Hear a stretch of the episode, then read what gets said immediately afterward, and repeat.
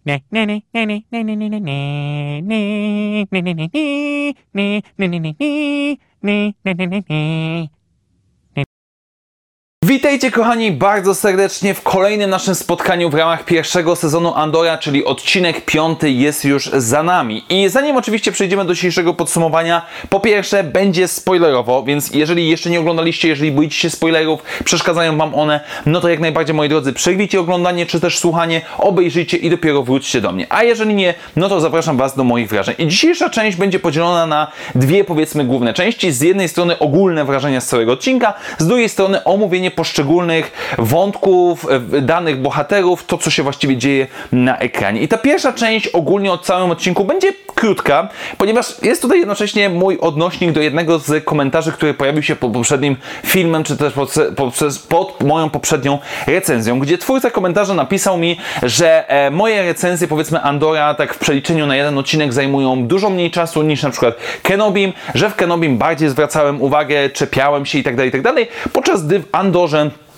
i tylko i wyłącznie się zachwycam. I odpowiedź na to jest bardzo prosta i idealnie wpisuje się również w dzisiejszy odcinek.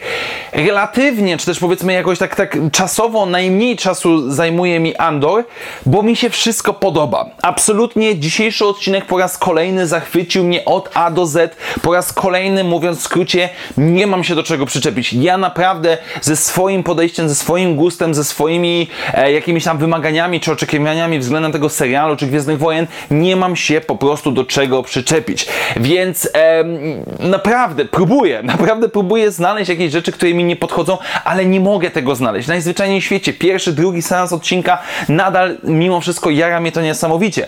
Oczywiście to tylko jest i wyłącznie mój odbiór, o czym zaznaczam, ale no tak to będzie wyglądało. Jeżeli nie mam nic złego do powiedzenia, jeżeli mogę powiedzieć, że wszystko mi się podobało, no to po prostu tak to będę mówił. I również w piątym odcinku, biorąc pod uwagę, że zostaje utrzymana e, to, co przewidywaliśmy, to co można było w pewien sposób przewidzieć, czyli ta em, podział na trzy częściowe arki historyczne, czyli mamy ten środkowy odcinek, który przygotowuje nas, ustawia już wszystkie ostateczne pionki do ostatecznej rozgrywki w szóstym odcinku, no to pod tym względem oczywiście ten e, odcinek się spełnia. Nie będę mówił za bardzo nawet o powiedzmy technicznym aspekcie, bo tutaj nic się nie zmieniło, nadal jest absolutnie nadal jest rewelacyjnie, nadal jeżeli chodzi o e, grę aktorską na każdym poziomie, zarówno od głównoplanowych postaci po drugoplanowe, trzecioplanowe, tutaj wszyscy robią niesamowitą robotę. Lokacje, zdjęcia, przejścia, dobór muzyki, oświetlenie, no po prostu jest to niesamowicie. I co mi się niezwykle bardzo podoba w tym odcinku, mamy e, dwie sceny, gdzie przelatują nisko nad naszymi bohaterami, a potem nad tym y, zalewem wodnym przelatuje TIE Fighter.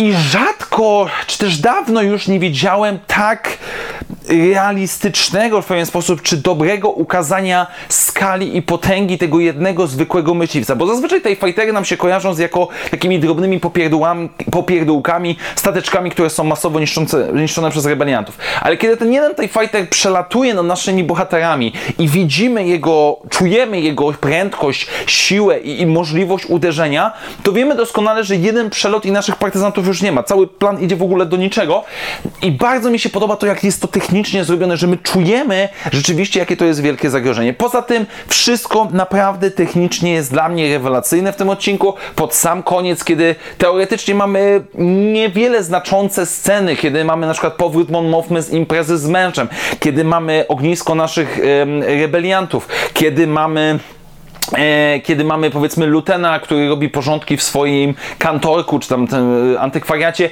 ja siedziałem jak na szpilkach i już nie mogłem doczekać się tego, co będzie dalej i jestem, jestem po prostu zachwycony. Ten serial, nie wiem, jakby wiadomo, że nie mogę być do końca obiektywny, ale ten serial jest niemal w 100% czy w 100% skrojony pode mnie i mnie to jara, cieszy i rozwesela moje serce niezmiernie. No dobrze, moi drodzy, ogólne wrażenia mamy za sobą, a więc jeżeli ktoś już przewrócił oczami, oczami i stwierdził, że jestem fanboyem, albo zapłacił mi Disney, albo coś takiego, to już nie musi oglądać. E, już doskonale wie, zna moją opinię. Więc teraz przejdźmy do poszczególnych wątków. No i zacznijmy od tego głównego, który w pewien sposób nadrabia nam zaległości z e, poprzedniego, czyli Cassian Ando i jego ekipa. I bez wielkiego zaskoczenia mamy ten odcinek taki przejściowy, gdzie jest dopracowywany plan, gdzie jest szkolenie i jednocześnie poznajemy innych członków tej całej ekipy i ich motywację. I tutaj jest to poprawnie, jak najbardziej w porządku wykonane ale bardzo mi się podoba też, że jest to, jakby to powiedzieć, wpisane sensownie w świat Gwiezdnych Wojen, wpisane w to, że mamy do czynienia tak naprawdę z komórką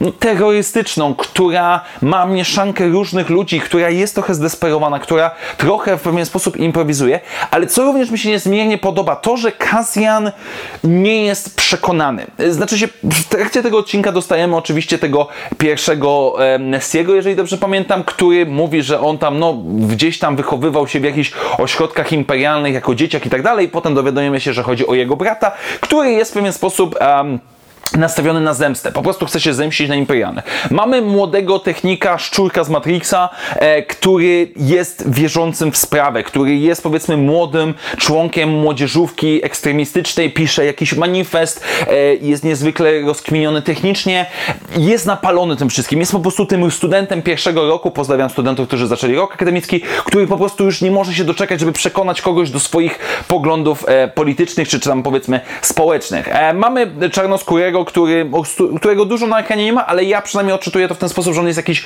były wojskowy, że on miał coś wspólnego z Imperium i w jakiś sposób to wynika. Pani medyk, która jest tajemnicza i twarda. No i mamy panią dowódczynię, która jest świetna, bo tak jak Luten jej powiedział, że ogarnie się kobietą w poprzednim odcinku i zostań tą przywódcą, bądź tym przywódcą, ona widać, że nie zawsze jej to wychodzi. Widać, że to nie jest jej naturalna rzecz, że ona potrzebuje jeszcze tego czasu, żeby okrzepnąć, o ile e, w ogóle kiedykolwiek to zrobi. I to wszystko jest to jakaś oczywiście banda różnych ludzi, którzy mają różne poglądy, ale ich konwersacja z Kasjanem, powiedzmy na, podczas tego postoju, gdzie on otwarcie im mówi, że jest w tym wszystkim dla pieniędzy i tak dalej, bardzo mi się podoba to, że z jednej strony oni to nie są twardzi, zagorzali rebelianci, którzy tutaj wiedzą, że wszystko im się uda, tylko którzy panikują, którzy się boją tego, co się będzie stało, co jest jak najbardziej logiczne. Z drugiej strony mamy Kasjana, który na niego nie, to nie działa. Jakby nadal mamy do czynienia z Kasjanem, który dba o siebie, który jest mordercą, który jest złodziejem, który chce zarobić na tym hajs i tyle. Nie kupują go gadki o manifestach, nie kupuje go w jakiś tam sposób zemsta. On po prostu no, jest neutralnie, może nie chaotyczny, ale on jest neutralny. On tutaj jest tylko i wyłącznie dlatego. I bardzo, bardzo tutaj mocno przypomina oczywiście Jean Erso z Water 1 i no, najzwyczajniej w świecie jara mnie to, żeby zobaczyć fabularnie, co dalej będzie z Kasjanem, że jest Kasjanem z Łotra 1 później, a tym jak wygląda tutaj. Więc ten, ten kawałek, e, również e, cały, całe momenty poświęcone e, temu tam oficerowi imperialnemu, który jest ich wtyką, cała akcja z tym, że czemu tutaj nie posprzątaliście? No bo musieliśmy wysłać żołnierzy do tam żony dowódcy garnizonu, bo kolacja i trzeba meble poprzesuwać cały ten, cały, ogólnie rzecz ujmując, dialogi przy, w, tym, w przypadku tego wątku Kasjana i imperialnych i tak dalej są tak dobrze napisane, strasznie mi się to podoba, niesamowicie mi się podobało zapalenie, napalenie i przekonanie tego młodego, kiedy on to wszystko tłumaczył, kiedy kawałek po kawałku on wie, że przekona poszczególnych ludzi. No jest to, jest to naprawdę coś świetnie zrobione i to, że my do tej pory nie wiemy, czym będzie zajmowała się dowódczyni oraz medyczka, bo nie jest powiedziane, jaki jest część ich planu, to, że powiedzmy nasi rebelianci zaraz dokonają tego włamania, które mają dokonać. Jest tam ta jedna scena, gdzie widzimy ten um, skarbiec, czy, czy też zamkniętą przestrzeń. Ja zakładam, że to, co mają ukryć nasi ludzie, e, to są kredyty imperialne, ale nie jestem pewien. Takie jakby powiedzmy tuby, dla mnie to wyglądało jak e, tuby kredytów imperialnych. Jeżeli e, ktoś ma jakieś inne zdanie, to dajcie znać w komentarzach, bo na przykład moja znajoma zaznaczyła, że nie jest do końca pewna tego, więc, więc naprawdę zastanawiamy. Generalnie rzecz ujmując, ten wątek jest bardzo dobrze zrobiony jest taki powiedziałbym standardowy, serialowo w środku, kiedy się trzeba przygotować do akcji, żeby w następnym odcinku zrobić jeden wielki rozpiernicz. I zanim przejdziemy do dwóch wątków, które chyba najbardziej rozwaliły mi głowę w tym odcinku, em, przejdźmy krótko, poświęćmy troszeczkę czasu na naszą panią z Imperialnego Biura Bezpieczeństwa, która wraz ze swoim przydupasem próbuje znaleźć sobie robotę, w cudzysłowie, która ma to przeczucie, która ma ten wewnętrzny instynkt, że coś jest nie tak, że te skradzieże w całej galaktyce są są zbyt przypadkowe, żeby być przypadkowe. E, mamy oczywiście tutaj nawiązanie do Jacku, mamy nawiązanie do Fondoru, e, do innych planet e, i, i, widzimy, że coś tu się dzieje, coś rzeczywiście nam zaczyna się pokazywać i ja się zastanawiam, czy to jest Luten, czy to jest Luten, który teoretycznie w przypadkowych miejscach coś podkrada, odkrada, kradnie od kogoś innego, czy coś takiego, czy są to już jakieś zarzewia rebelii, czy inne tego typu rzeczy. Ciężko jest mi powiedzieć, zobaczymy, co będzie z tego doszło dalej, ale nasza pani oficer miała dosyć krótkie em, występ w tym odcinku, ale jak najbardziej poprawny, solidny. Podoba mi się to, że ona chce to znaleźć, że patrzy w pewien sposób na to jako zagadkę e, tego, co ma zrobić i też ten powiedzmy jej podopieczny, który ma ludzkie emocje, który na razie nie wygląda tak, jakby chciał po prostu ją tam e, podkopać, żeby zająć jej pozycję czy coś takiego, tylko rzeczywiście też wierzy w sprawę. Generalnie rzecz ujmując, na, na, na temat bohaterów i antybohaterów i zamieniania się miejscami polecam wam pora Imperatora, która omówiła pierwsze cztery odcinki Andora i tam chłopaki o wiele bardziej e, o tym się rozkminiali. Natomiast przejdźmy do jednego z dwóch wątków, które zdobył całkowicie serce e, w tym odcinku moim, czyli Mon Mothma. I muszę się przyznać, że kiedy zobaczyłem córkę Mon to rozwaliło mi to trochę głowę, bo nie spodziewałem się w ogóle tego, że Mon może mieć dzieci. Na szczęście potem mój kumpel Bolek, którego pozdrawiam, przypomniał mi, że w starym kanonie był świetny, rewelacyjny komiks opowiadający o śmierci syna Mon na Hot i który pisał list i który ostatecznie do, dotarł do matki jakiś czas później. Ale generalnie rzecz ujmując, e, teoretycznie dużo w tym odcinku też nie mamy jakoś bardzo. Mamy nieudane śniadanko powiedzmy z naszymi, e, ze swoją rodzinką, mamy powrót z imprezy. Generalnie rzecz ujmując, Mon Mothma widać, że nie radzi sobie. I to, I to, jest, to jest coś, co niesamowicie jara mnie w tym wszystkim, ponieważ zakładając, że później, po wydarzeniach z Andora, czy to w Rebelsach, czy to w klasycznej trylogii, w komiksach, czy też w filmie Powrót Jedi, czy też później w książkach dziejących się po epizodzie szóstym, nie mamy żadnej wspominki na temat rodziny Mon Mothmy, zakładam, że rodzinka zostanie w tym czy w następnym sezonie, raczej w tym sezonie zakładam wyeliminowana. Dlaczego jest takie niezwykle? Bo Mon Mothma jest tutaj w tym serialu jak na razie przerażoną, lekko paranoiczną, ale z oczywistych powodów kobietą, która stara się w pewien sposób oprzeć się temu złu, który otacza ją dookoła i tego, tej ignorancji, która jest nawet w jej rodzinie, gdzie jej mąż ma w dupie jej pracę, gdzie hasło kolejna fundacja jest dla niego nie jakimś tam spiskiem czy czymś takim, tylko raczej stwierdzeniem, o Boże, moglibyśmy ten hajs wydać na jakieś fajne, fancy rzeczy. Córka, która absolutnie nie ma żadnej relacji z matką i my widzimy po Mon Mothmie, że dla niej jest to ciężkie i ona jeszcze nie jest tą stabilną przywódczynią, którą znamy później, ale cały ten wątek w tym serialu może nam wskazywać na coś takiego, że ona po utracie swojej rodziny wyci- wy- wyłącza się umysłowo i staje się tą ostoją rebelii, która ukrywa całe to swoje cierpienie w środku siebie z utraty rodziny i która ostatecznie daje się przekonać do walki przeciwko imperium na każdy prawie możliwy sposób. Z drugiej również strony, całe nastawienie Mon Mothmy może jasno dosyć mocno nam wskazywać, e, dlaczego ona była taką zwolenniczką pacyfizmu, rozbrojenia po epizodzie tam po, e, powiedzmy po, po bitwie o Jacku i tak dalej. No bo jakby, no jest wydaje mi się możliwe, że będzie to dosyć sensownie działało. Generalnie rzecz ujmując, sposób zaprezentowania tej postaci, sposób jej relacji em, z rodziną jest cudowny, jest rewelacyjny. Bardzo mi się to podoba. Jest to rewelacyjnie zrobione, jest to niesamowicie podbudowane. Po prostu Mon Mothma jest dla mnie absolutnie jedną z lepszych rzeczy w tym serialu i, i, i czekam z niecierpliwością. I fakt tego, że Mon Mothma może być złamanym psychicznie człowiekiem, który w ramach mechanizmu obronnego stał się przywódcą rebelii i dlatego jest taką ostoją, to jest coś, czego nie spodziewałem się, ale bardzo mi się podoba i jest to dowód na to, że ten serial jest gwiezdnowojenny. No, niektórym nadal to trzeba powtarzać, że rozwój jednej z ważniejszych postaci dla rebelii właśnie wynika z tego serialu. Mam nadzieję, że to będzie w ten sposób zaprezentowane. Zobaczymy, czekam z niecierpliwością. Na sam koniec, moi drodzy, zostaje nam wątek, który jest dla mnie troszeczkę wisienką na torcie w tym wszystkim i który chyba jest absolutnie największą pozytywną niespodzianką całego tego serialu jak na razie, czyli wątek korposzczurka Sylisa, y, Cyrila Sylisa, w ten sposób powiedzmy go nazwijmy, który już w poprzednim odcinku zdobył całkowicie moje serce, e, ale w tym staje się jednym z najbardziej most relatable characters ever. Znaczy się osobą, postacią, z którą wielu z nas, zakładam, może mniej lub bardziej się w pewien sposób utożsamiać. Bo nie dość, że w poprzednim odcinku okazało się, że jest to chłopak z blokowiska na Coruscant, który wychował się z mamusią, tak tutaj również pokazuje, na, okazuje się, że relacja jego z mamusią jest całkowicie no, toksyczna albo mocno toksyczna, e, gdzie mamusia wszystko wszystko wie lepiej, gdzie mamusia wszystko bardziej ogarnia,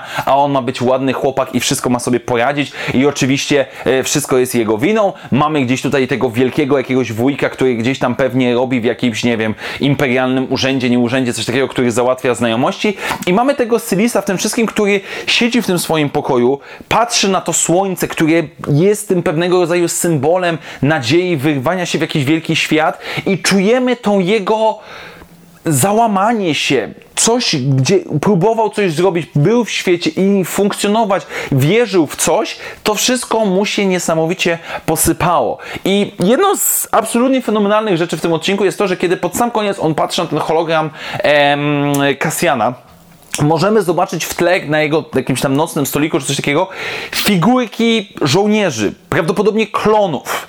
I to wszystko rozwala mi głowę na tej zasadzie, że Sylis jest wychowankiem systemu. Jest prawdopodobnie młodym chłopaczkiem, który w dzieciństwie widział nagrania z wojen klonów, czy może sam na własne oczy widział kiedyś e, klony, wierzył w pewnego rodzaju wiarę w to, że imperium jest porządkiem, imperium jest e, tym, co ma być, że jest prawo, sprawiedliwość, porządek, równowaga itd., tak itd. Tak I cały ten jego świat, cała ta próba wyrwania się w górę, pokazania się, że tak, zależy mu na tym wszystkim, spaliła się całkowicie na niczym i, i w pewien sposób troszeczkę nadinterpretuję. Zobaczymy, czy to może pójdzie w tą stronę, czy nie. Mam wrażenie, że Andor i Sylis są pewnego rodzaju odbiciami, nie tyle lustrzanymi, co oboje są w pewien sposób wychowankami systemu, w jakim się urodzili. Z jednej strony mamy tego Sylisa, który urodził się w systemie imperialnym, powiedzmy, i, i miał to wbite do głowy i, i przeżywa teraz swoje rozbicie. Z drugiej strony mamy Andora, który przez system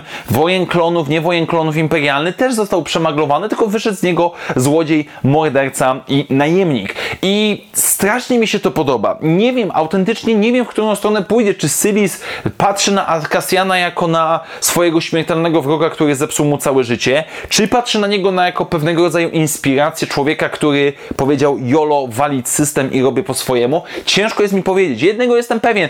Ten wątek jest rewelacyjny. Sceny jedzenia śniadania, płatków śniadaniowych przy mamusi, która po prostu wbija psychologiczna traumę za każdą traumą w jego głowę. Jak oboj, obaj aktorzy, oboje aktorzy robią to niesamowicie, no po prostu jest to fenomenalne. I tak, jestem święcie przekonany, że ktoś napisze, że te sceny są o niczym, tam nic się nie za bardzo nie dzieje. Nie zgadzam się. Tam tworzy się charakter, tam tworzą się bohaterowie, ich motywacje, ich powody do działania. I generalnie rzecz ujmując, w całym tym odcinku przede wszystkim o to właśnie chodzi, żeby budować tych bohaterów, żeby rozwijać ich, żeby w pewien sposób nieśpiesznie, systematycznie dokładać poszczególne cegiełki, żebyśmy mogli zobaczyć, dlaczego ci bohaterowie w ten sposób działają. Więc zmierzając do podsumowania krótkiego, jest rewelacyjnie, jest nadal super, świetnie, absolutnie y, cudownie. Nieco dłuższego, tak jak przed chwilą mówiłem o, o, o tych bohaterach, o rozwoju tych bohaterów i tak dalej, właśnie to jest niesamowite w tym serialu. On bierze swój czas i poświęca go, żeby systematycznie, krok po kroku rozbudowywać nam naszych bohaterów. Oni nie są do końca czarno-biali. Tutaj nie mamy rzeczy jednoznacznych. To nie jest tak, że, że, że, że jest w tym coś złego, kiedy jasno mamy powiedziane na ekranie, że coś jest dobre albo jest złe, ale ja po prostu lubię tego rodzaju działania. I wątek Sylisa, który je płatki śniadaniowe, wątek pani Imperia, z Imperialnego Biura Bezpieczeństwa, wątek Kasjana, to wszystko prędzej czy później gdzieś tam się zakładam połączy. No, biorąc pod uwagę, że w naszym następnym odcinku naszej ekipie mniej lub bardziej uda się dokonać tego całego napadu, Imperialne Biuro Bezpieczeństwa zacznie się tym na pewno coraz mocniej interesować. Sylis gdzieś tam pewnie będzie też się chciał wykazać, może wujek pomoże, więc to dąży do czegoś, więc absolutnie nie uważam, że w tym odcinku się nic nie dzieje. Jest to charakterystyczne, jest to specyficzne podejście do Gwiezdnych Wojen, które rzadko występuje, które do tej pory w nowym kanonie może Aleksander Fried próbował nam pokazać w jakiś sposób, ale to naprawdę, naprawdę dla mnie, moim zdaniem, działa i jest super, jest rewelacyjne. Ja już nie mogę się doczekać następnego odcinku, nie mogę doczekać się następnych, kolejnych sześciu i po prostu jestem zachwycony. Tak więc lećcie do komentarzy, ewentualnie zgadzajcie się, nie zgadzajcie się, rozmawiajmy. A dziękuję Wam bardzo serdecznie za dzisiejsze spotkanie. Standardowo przypominam, że jeżeli podoba Wam się to, co robię na kanale, możecie wesprzeć moją działalność, e, stawiając mi wirtualną kawę, do której link znajdziecie w opisie tego materiału. Jeszcze raz wielkie dzięki, do zobaczenia w następnych materiałach i jak zawsze niech moc będzie z Wami. Na razie, cześć!